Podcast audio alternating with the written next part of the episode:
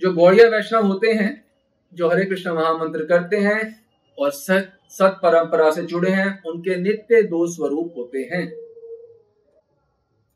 एक, श्री गौर सुंदर का किशोर ब्राह्मण के रूप में सेवा करते हैं, लगभग बारह वर्षीय। और एक, राधा रानी की प्रिय किंकरी प्रिय किंकरी के रूप में सेवा करते हैं। दोनों स्वरूप साथ होते हैं। ये अलग नहीं है, ये एक ही लीला के प्रवाह है सिर्फ़। वही श्री कृष्ण गौर हरि बने हैं। तो सारे पार्षद उनकी दूसरे स्वरूप में भी सेवा करते हैं।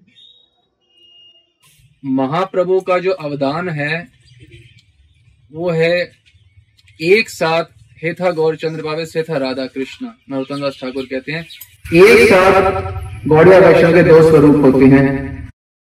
एक साथ गौड़िया वैष्णव के दो स्वरूप होते हैं।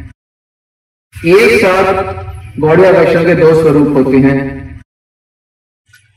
निरंतर सेवा करता है अष्टकाय लीला में भगवान गौरांग महाप्रभु की।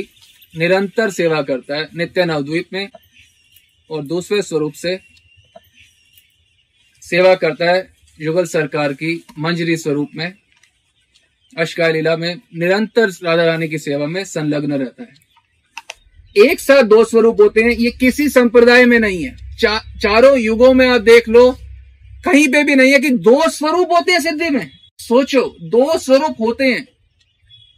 और जब तक महाप्रभु की ओ मन भज गौरांग चरण गौर चरण का भजन करो जब तक महाप्रभु के चरणों का भजन नहीं करेंगे भजन क्या होता है? नवधा भक्ति श्रवण कीर्तन वंदन स्मरण अर्चन सब कुछ। जैसे युगल सरकार का करते हैं वैसे ही भजन महाप्रभु को जब तक नहीं करेंगे।